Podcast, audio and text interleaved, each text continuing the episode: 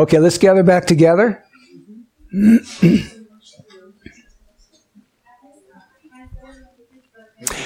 Open up your Bibles, my friends, to Colossians chapter 3. Our text this morning is Colossians 3, verses 1 to 3.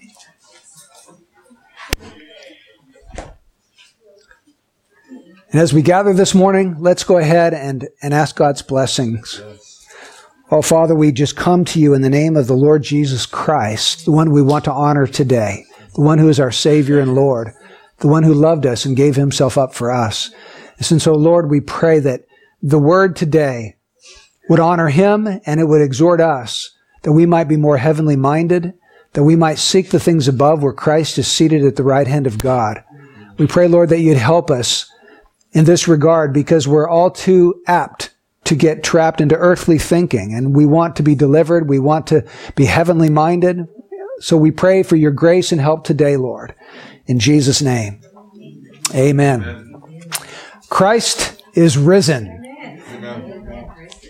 And this, of all the days of the year, is the one day that we especially remember that and especially celebrate the fact that our Savior is risen from the dead. And if Christ is risen, then there are some very powerful implications for how we are to live our Christian life. Jerome and I are going to team up today. We're going to do some team teaching. I'm going to start off and then he's going to follow me. And my job is to teach you, and it's his job basically to exhort you. So, what I want to do is bring the doctrinal portion of this text, and Jerome's going to bring the practical portion of the text. I'm going to give you the theology, and he's going to give you the application. I want to share with you what is true about you in Christ, and then Jerome is going to exhort you to action based on what is true about you in Christ. So, in baseball, there's always a leadoff hitter. I don't know if you follow baseball, but when I was a kid, I loved baseball. I played Little League five years, and sometimes I was the leadoff hitter, and it's his job to get on base. He has to have a high on base percentage. One of the best leadoff hitters in the history of baseball was Pete Rose. He had the most hits of anybody ever. He was a great leadoff hitter because he could get walks, he could get singles. Usually leadoff hitters are not your, your big crunchers that get the home runs, but they're able to spray, you know, here, right field, left field. They can get on base. So I want to get on base and Jerome's going to hit me in. Okay? He's, he's the cleanup hitter today. He's like the Willie Mays or the Hank Aaron that hits it out of the park. no pressure, brother. but so we want to work together to help you first to understand and then to apply the truth about who you are in Jesus Christ. Because Christ is risen, the truth of the Bible is, so are you. If you are a true believer in Him. Now that's where the, the only condition lies there. Are you a true believer in Jesus Christ or not? If you are, then you are risen with Him. You share His resurrection life. And that's what we're going to see in our text today. There's two, it's like we're walking down a path and there's a ditch on both sides, and you can fall into that ditch in two different ways. You can fall over on this side by understanding the truth of something but not applying it. You can fall into the ditch that way. But can you fall into the ditch the other way by trying to apply something without understanding the truth? You need truth and application. You need knowledge and practice. And so they go together like a hand and a glove. And that's what we were going to seek to bring to you today. Knowledge and application. So, our text is Colossians 3, verses 1 to 3. Therefore, if you have been raised up with Christ, keep seeking the things above, where Christ is, seated at the right hand of God. Set your mind on the things above, not on the things that are on earth. For you have died, and your life is hidden with Christ in God. My responsibility is to focus on two short sections of that, those three verses. My responsibility is to focus on this part. Therefore, if you have been raised up with Christ. And then verse three, for you have died. Just those two short sections. You have died. You have been raised up with Christ. You see, what Paul is doing here is he's describing the believer's union, a vital, living union with Jesus Christ. The big truth here is because we have been united to Christ, we share his death and his resurrection. That's the big overarching truth that we find in these three verses. Now, why does Paul begin with the word therefore? Notice that in verse 1. Therefore, if you have been raised up with Christ, and by the way, notice the little word if.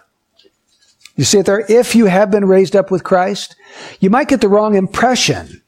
You might think that there's a note of uncertainty here that a true believer might be raised up with Christ or might not be raised up with Christ, right? The little word if sometimes denotes that. But that's not what Paul is trying to get across. In fact, most of the newer translations don't translate this as if, they translate it as since. Therefore, since you have been raised up with Christ, this is how you are to live out the Christian life. Keep seeking the things above where Christ is. So there's no uncertainty here. If you are a, if you've been united to Jesus Christ through faith in Him, you have been raised up with Christ. So let's go back. Why does he begin with the word therefore? The word therefore implies that he's bringing a conclusion based on previous information that he's already given them. Right? He's been telling you something and then he says, therefore, he's coming to a conclusion. This is what I want you to know or to do based on what I've already told you. Well, what has he already told us? Let's go back to chapter 2 and get at least a portion of the context of chapter 2. And I'm going to break right into the middle of a sentence in verse 12. Paul says in Colossians 2:12, having been buried with him in baptism, in which you were also raised up with him through faith in the working of God, who raised him from the dead. When you were dead in your transgressions and the uncircumcision of your flesh, he made you alive together with him, having forgiven us all our transgressions. So here back in chapter two, Paul sets the tone for what he's going to say later in chapter three. He mentions here in chapter two that when we were dead, he made us alive together with Christ. You see that? Verse 13. And in verse 12, he says that we were raised up with him. That's very, that's key there. With him. You weren't raised apart from Christ. You were raised with Christ through faith in the working of God who raised him from the dead. So verse 12 and 13 speak about the fact that Christ was raised and the believer who is in Christ was raised with Christ when he was raised. Then if you go down to verse 20, in verse 21, Paul says, If you have died with Christ to the elementary principles of the world, why, as if you were living in the world, do you submit yourself to decrees, such as do not handle, do not taste, do not touch? Here again, he says, if you have died, meaning since you have died. Paul takes for granted that they understand that they have died with Christ and they've been raised with Christ. Christ died to the elementary principles of the world.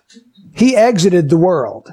And believers were in Christ when he died. So we also have died to the elementary principles of the world.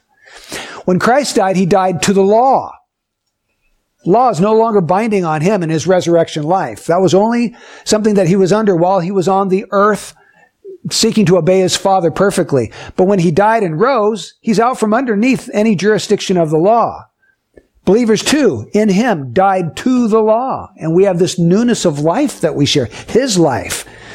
So that's why Paul, when he comes to chapter 3, says, Therefore, I've already told you that you died with Christ. I already told you that you've been risen with Christ. Because of that, let me tell you what you should do in terms of living out the Christian life. And that's what this passage is about.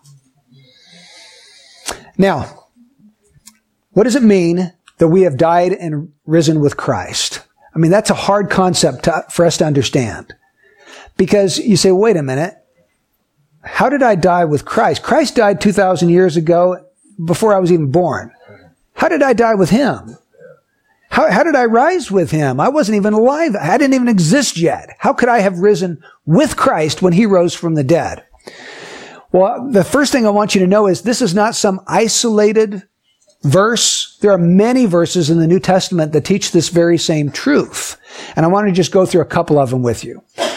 I quoted one earlier in our worship service. It's Galatians 2.20.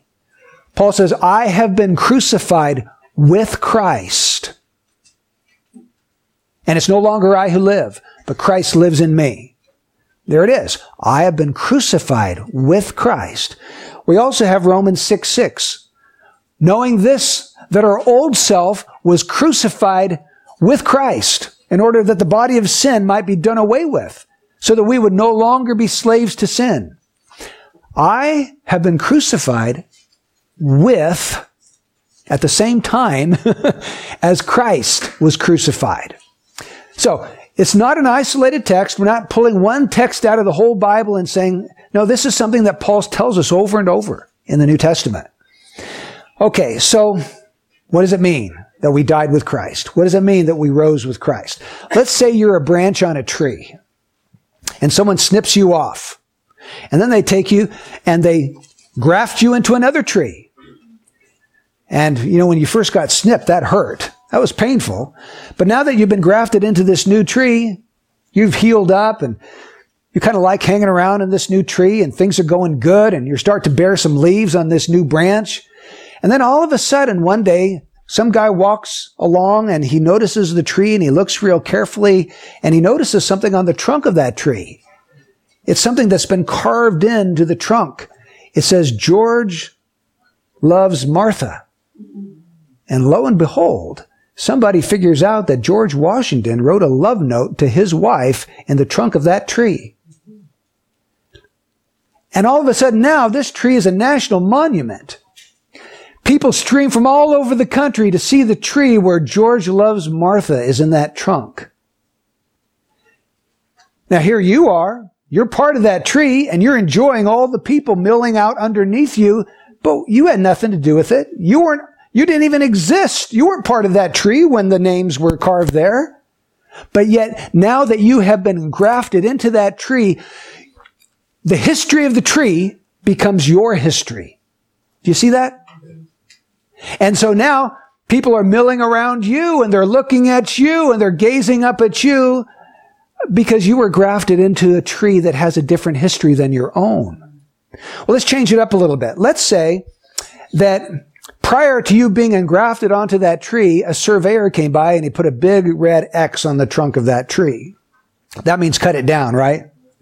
And after he put that red X, somebody snipped you off and grafted you into that tree. And all of a sudden, you're being chopped down along with the whole rest of the tree.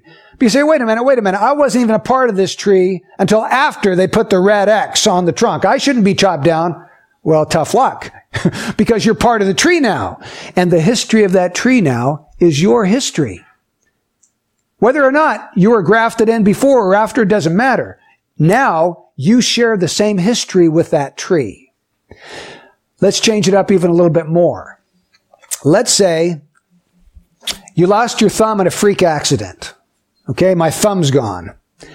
And I, am rushed to the hospital and the doctor says, boy, that's, that's bad luck. I'm sorry to hear that, son. You've lost your thumb, but you're, this is your lucky day because somebody just came in and donated a thumb and you can have his thumb. And so they sew somebody else's thumb onto my hand here. And now all of a sudden now I've got another thumb. But now see, I've, I've had the chicken pox before.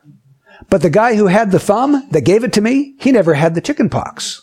So does my right thumb have to worry about getting the chicken pox? No, because he shares my history.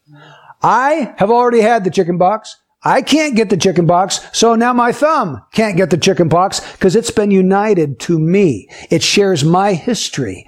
And what I'm trying to express to you is when you are in Christ, you share his history. Not yours. Everything's changed now. You share Christ's history. When Christ died, you died. When Christ was buried, you were buried. When Christ rose, you rose. When Christ ascended, you ascended. And when Christ sat down at the right hand of God, the Bible says we are seated at the right hand of God in the heavenly places in Christ right now. Amen. That's our history because we are in the Son. So that's what we mean when we talk about the fact that we have died. When Christ died, I died because I'm in Him and I share His history. It's applied to me and it's applied to you. Now you say, I, I, still, I'm still struggling, Brian. I'm still having a problem with that because, wait a minute, Christ died 2,000 years ago. I'm alive today. How, how can I possibly share his history? Well, think about it this way. Romans chapter 5 says that we sinned when Adam sinned. Now, I wasn't alive when Adam sinned, but God puts his sin to my account. He says that Adam stood as a representative of the entire human race so that everybody who is in Adam receives what Adam did, right?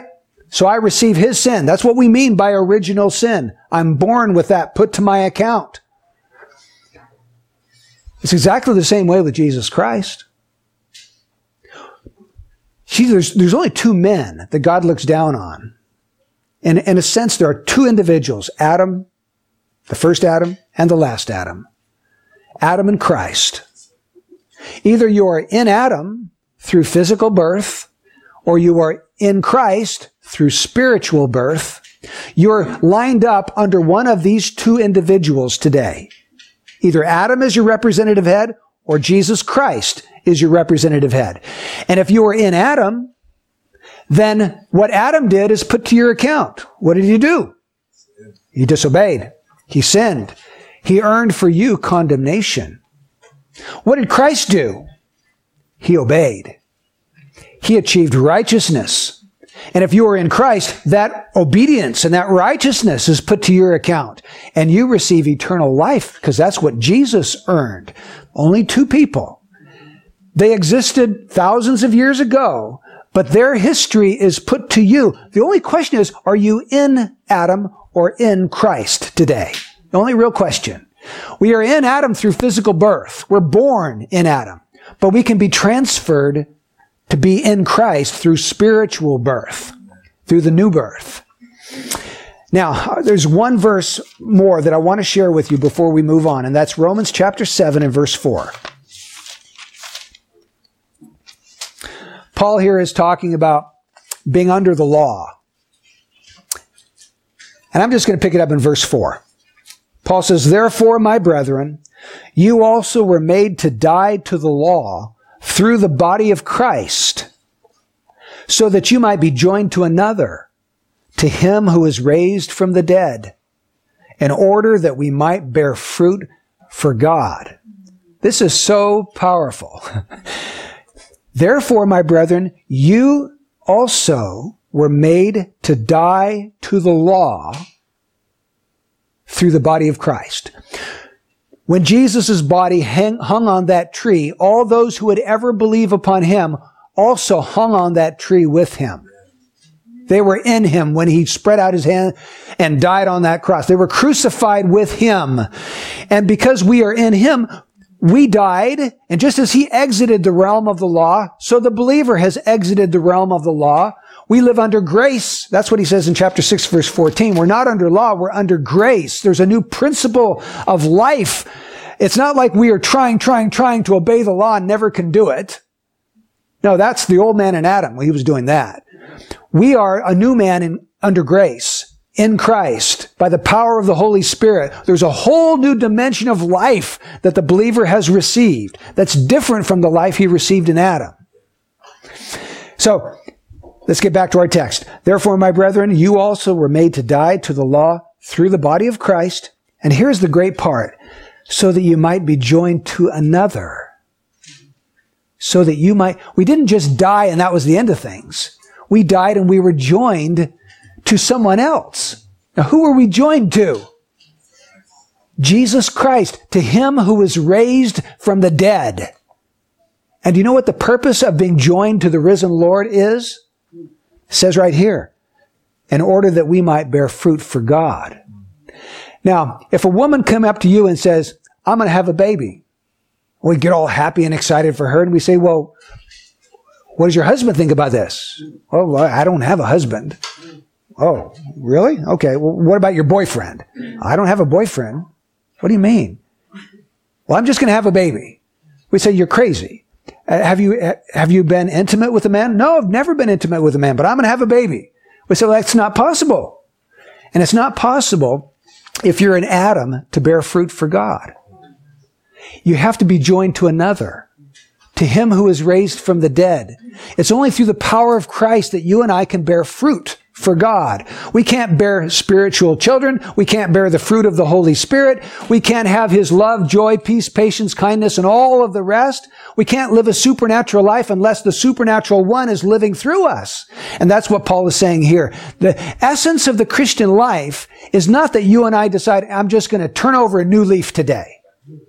I'm going to become a Christian. I'm going to, I'm going to live my life different. I'm not going to steal anymore. I'm not going to lie. I'm going to quit swearing. I'm giving up my drugs and alcohol and cigarettes. I'm not doing any of that anymore. I'm not going to sleep around and I'm going to start going to church. Now, does that what it means? What'd you say? Good luck? but even if somebody could do all of that, would that make them a Christian? No. No. Becoming a Christian, we have to understand, is a supernatural thing. It's really a miraculous thing because it's the Holy Spirit taking you and joining you in a vital union to Jesus Christ. So now the life of a risen Lord and Savior is now pulsing through you. Um, his life becomes your life. You have died to the old man that you once were in Adam. You've been chopped off of the tree of Adam and you've been grafted into the tree of Christ. And now you're a new person because you have a new union, a new power source, a new Lord. Every, that's why he says, if any man is in Christ, the old things have passed away. Behold, everything has become new. You see, when we're in Adam, we live one way. We're under the dominion of sin. But when you're chopped off of that old tree of Adam and planted in the tree of Christ, you're not under the dominion of sin anymore. And you're not under the dominion of the law. You're under the dominion of Jesus Christ, your Lord. So I just want you to understand how great and beautiful a thing it is if you are a Christian today, what God has done for you. It's not something that you just decided to do on your own. It's something God did for you. So that's what our position is in Jesus Christ. You died to sin, you died to the old life, and you have been risen with Jesus Christ and you've inherited a newness of life.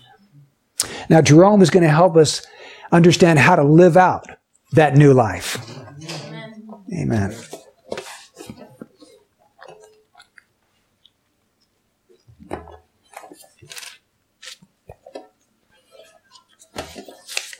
So, just reading the verse again, the apostle Paul said here in chapter 3 verse 1, therefore, if you have been raised up with Christ, keep seeking the things above where Christ is seated at the right hand of God. And here's the part I love. He says, set your mind on things above and not on the things of the earth as Pastor Brian was saying, Paul is, he's making this, this uh, assumption or he's taking it for granted that the believers understand this.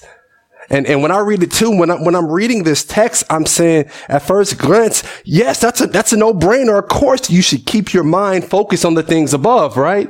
Of course, you should keep your, your, affections focused on heaven. It, it's a no-brainer. You should be doing this because Christ has done such a great thing for you yes, I should be doing this. Yes, my history is now Christ's history. So it should be a no brainer that my affections, that my thoughts, that all of me would be focused on things above and things in heaven.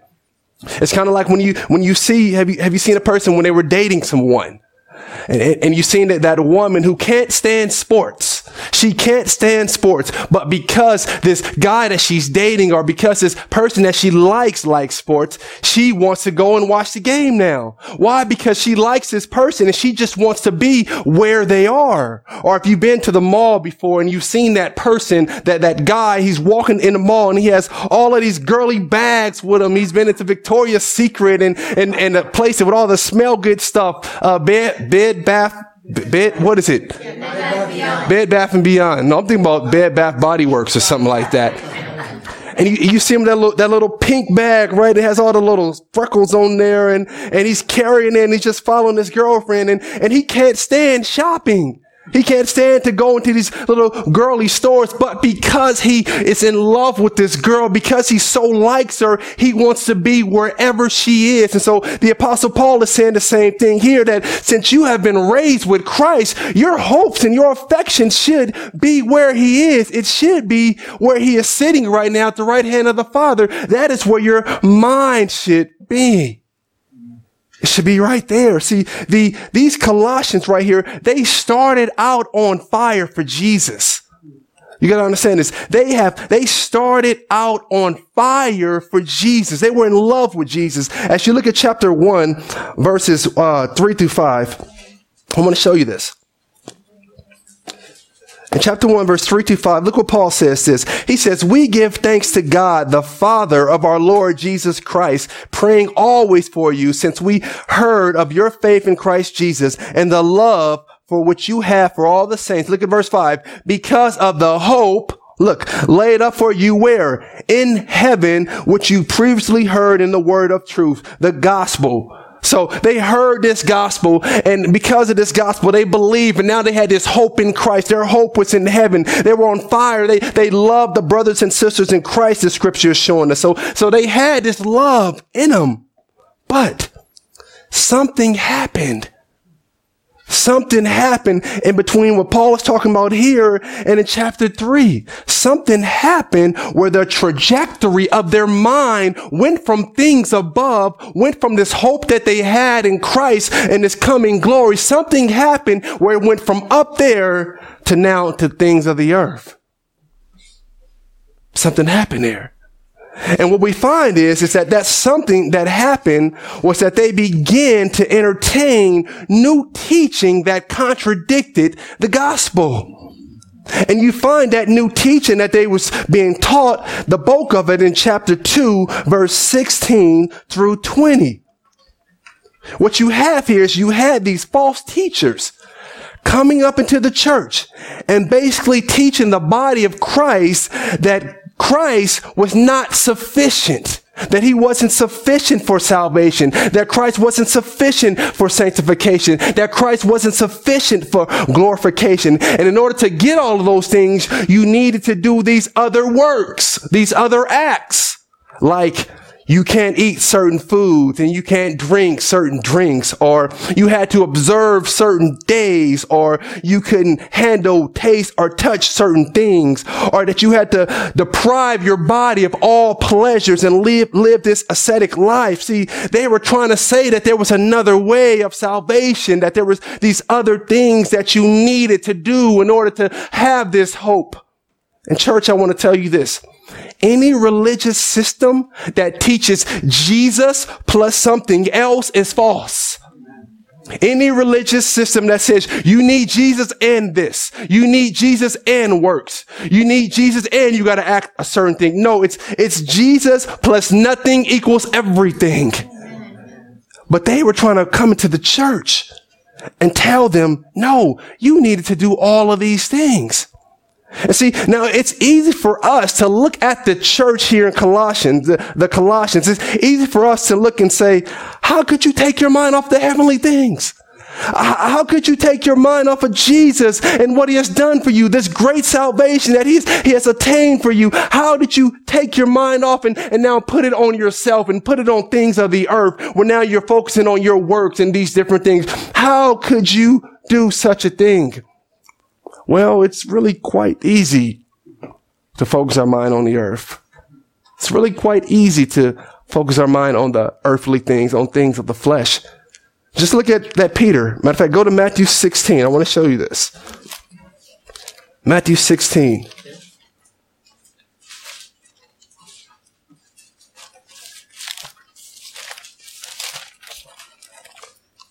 Verse 21.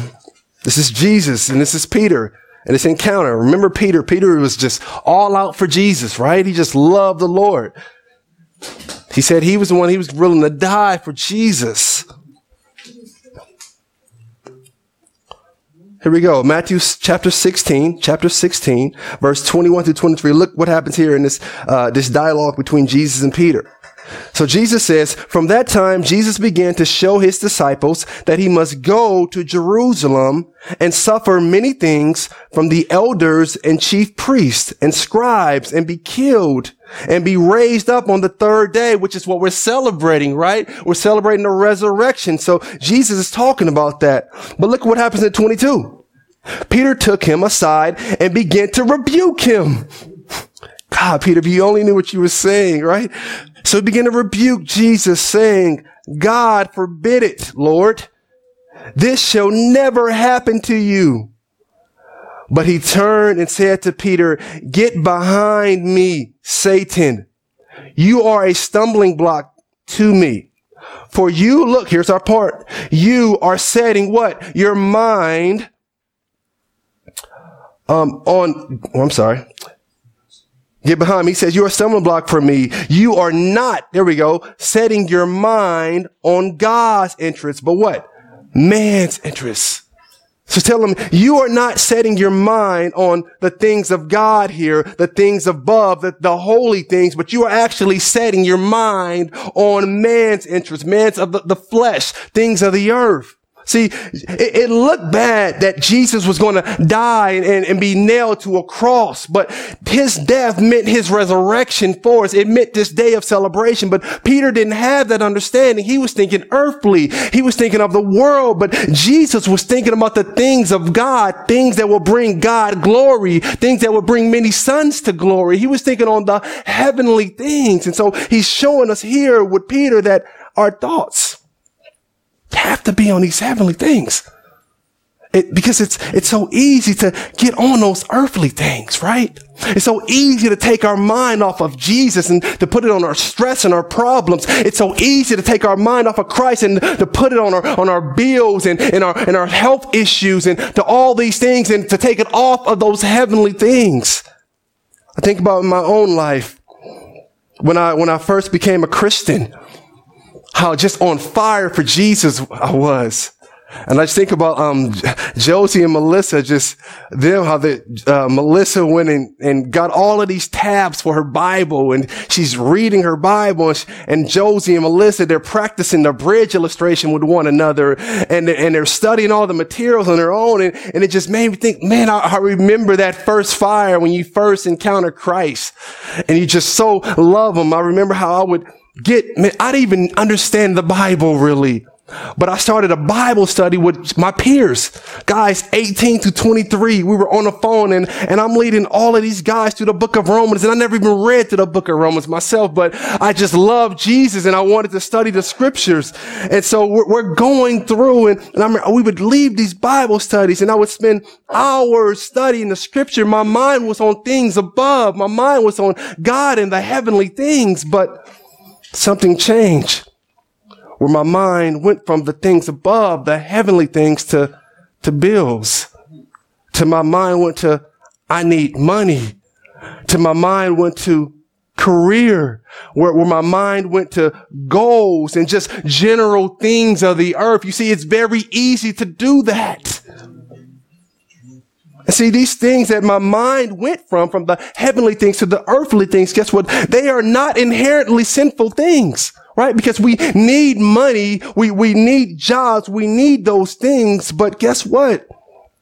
When we take our mind off of the heavenly things and put them on the earthly things, that's when it becomes sinful. That's when it becomes wrong. And, and that's what Paul was describing here when he's talking to these Colossians in, in the previous verses in, in chapter two, when he's describing the, the men who were teaching these man-made doctrines, see, when they were, when they were going to believe those things, they were taking their minds off of the heavenly things and they were now putting it on the man-made doctrine, the earthly things. Or when you look in chapter three and verses five through nine, you find Paul calling out all of the sinful earthly things that we shouldn't do. And so in those different things, when you begin to take your mind off of God, it is just so easy. That's the point I'm making to put it on the things of the earth. And as I was mentioning, putting your mind on the things of the earth are not always inherently sinful things. But things such as getting obsessed with getting a husband or someone getting obsessed with getting a wife or someone being obsessed with having children or someone being obsessed with getting food and all these necessities, that is the same thing as taking your mind off of the heavenly things and putting it on earthly things. That is why Jesus said in Matthew 6:33, "Seek ye first the kingdom of God and his righteousness, and all these things will be added to you." See, all these things were the food, the clothes, the necessity items. Jesus knew that a major contender for our affections, for our mind will be the things of the earth. And so he's telling the body, you first focus on God.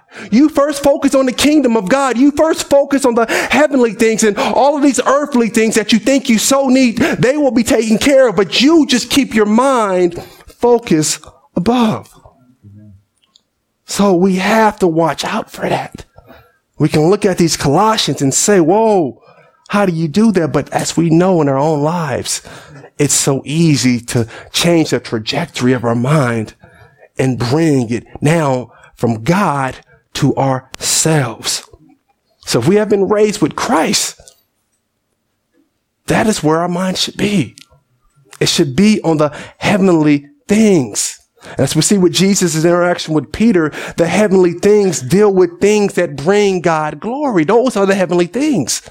Those are the things that he said our, our minds need to focus on, things that come from God's character, love, mercy, righteousness, the fruit of the Spirit. Those are the things, those are the heavenly things that we want to have our mind focused on. I like how Paul, matter of fact, describes it in Philippians chapter 4, verse 8.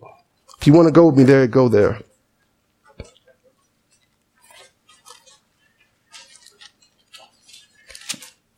I'm sorry, I'm way off here. In Philippians 4, verse 8, this is how Paul describes what we should be thinking on, where our mind should be focused.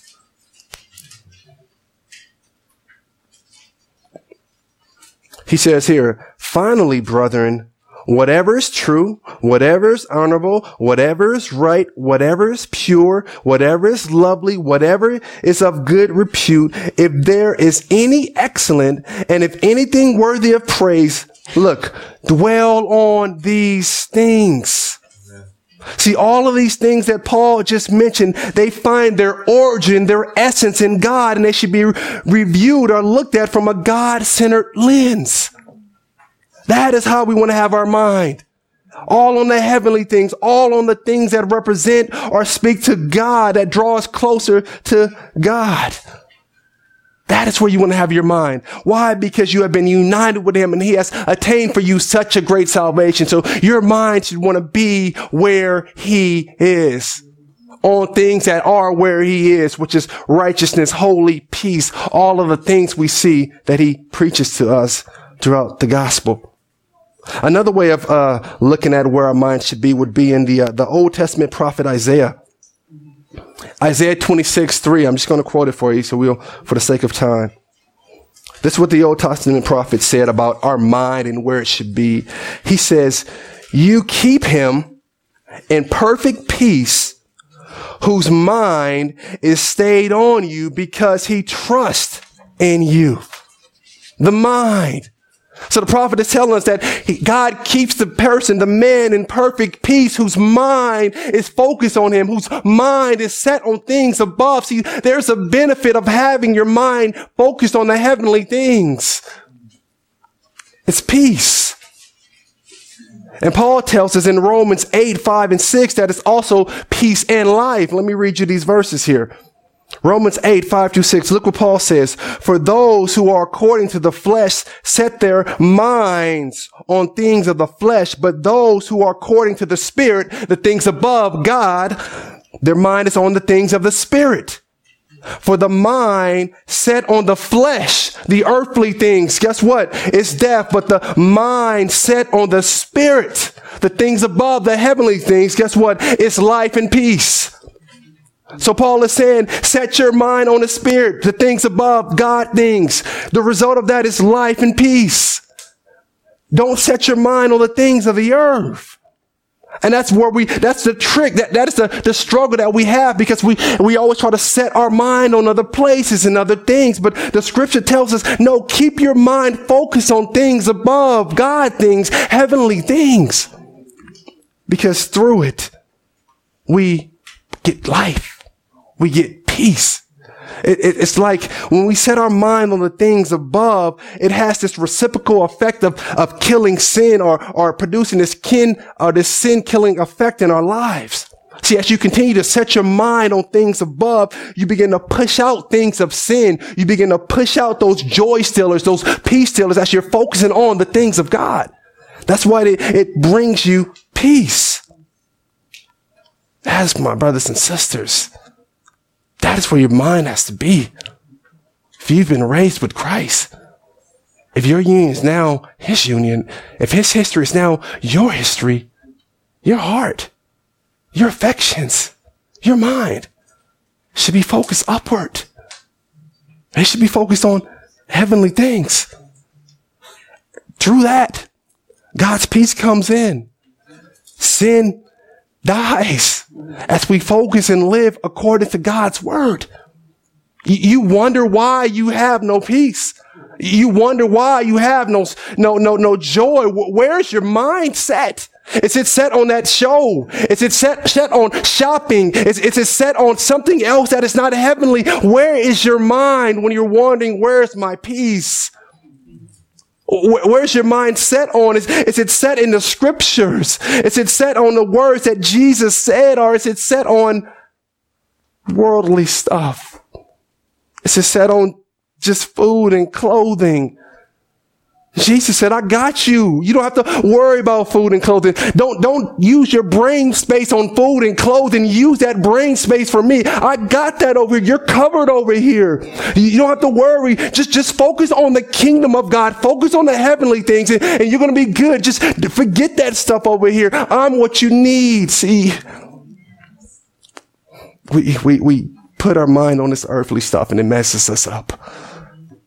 But if we could do as Paul was saying, set our affections, our mind on those heavenly things, things where Christ is, we're good. And what I've come to find in my own life, and I'm sure that some other believers you can um you can attest to this, but when you set your mind on things above, and this in this case I'm talking about God's word. When you set your mind on God's word, which is the heavenly things, right? Because God's word comes from God. Christ is the living word. So you put your mind on the scriptures, that is the heavenly things is God's word. So when you, when you put your mind in this case on God's word and you begin to live it out in truth, loving people according to truth, showing compassion according to truth, showing uh, uh, mercy according to truth, there comes this joy and this peace from God that you get. And I want you to notice what I just said. I said, when you do those things, mercy, compassion, according to truth, because there's a difference from loving a person and loving a person according to truth. There's a difference from having mercy on a person and having mercy on a person according to truth. There's a difference from having compassion on a person to having compassion on a person according to truth, the word of God. Let me explain to you what I mean by that. Let's say there's a, a messed up person, a person with a messed up life. They have a broken life and you want to go and show love to this person according to truth. So when you go to this person and you see this person not just as a person, but you see yourself in your sin and how you were broken and how you had no life and how you were a slave and how Christ came in and showed you compassion. When you show love like that under truth, guess what? An ordinary action now turns into a God-centered things above action that results in praise. Why? Because you're now looking at it through a God-centered lens. So that is the difference from showing compassion and love according to truth and just showing love. It's truth based on the gospel. And as you do that, your mind is now focused on God and the heavenly things and that results in praise. That is just how you use basic little things of helping a person, knowing that God helped me when I was dead in my sin. See, everything can be seen through that lens of the gospel. I was hungry. Um, you see a homeless person and now you realize I was hungry. I was looking for something, but Jesus Christ came and gave me the bread of life. So now as I'm helping you, I'm seeing Jesus in it. See, every little action can be an action where you're taking earthly things and now making them or focusing them on the kingdom of God and heavenly things. That is how we focus our mind. That is what we must do if we're going to continue to fight this war. Because there's so much coming after us to get our mind and our attention off of God and onto things over here. But we have to set. Paul, matter of fact, says, keep setting. It's not just a one time set. You keep attaining, you keep grabbing for you, you go after it the heavenly things, setting your affections on things above. So as we look at this resurrection day, we realize that we have been united with Christ. He's done great things for us. He's transformed us from the inside out. Set your affections on where He is. Set your mind where He is. Put your heart there on those heavenly things, on the things of Scripture things that show forth his character, his goodness. That is how we live out this Christian life until he returns. Let us pray. Heavenly Father, Lord God, we so thank you for your grace upon us today. We thank you for resurrecting us. We have been resurrected with you, Jesus. We are alive because you are alive. And so we thank you for this opportunity, God, to stand here sharing your truth, being a witness for you in this world. God, I'm praying for my brothers and sisters, God, that their mind stays with a trajectory pointed towards heaven, pointed towards the heavenly things, focusing on you, focusing on where their help comes from. God, that they may cherish their salvation, their eternal inheritance of being with you forever in the new heavens and the new earth. God, may that have more value more than any other thing here on this earth, Lord. May that have more value in our life, Jesus. Holy Spirit, we're praying that you bring us to deeper revelations and understanding of you, God. That our hearts may draw closer to you and, and want more of you and thirst after you like that deer that it pants for the water brook. So Lord, we thank you for today. Bless your people, Jesus. Hallelujah to your name. Amen. Amen. Amen.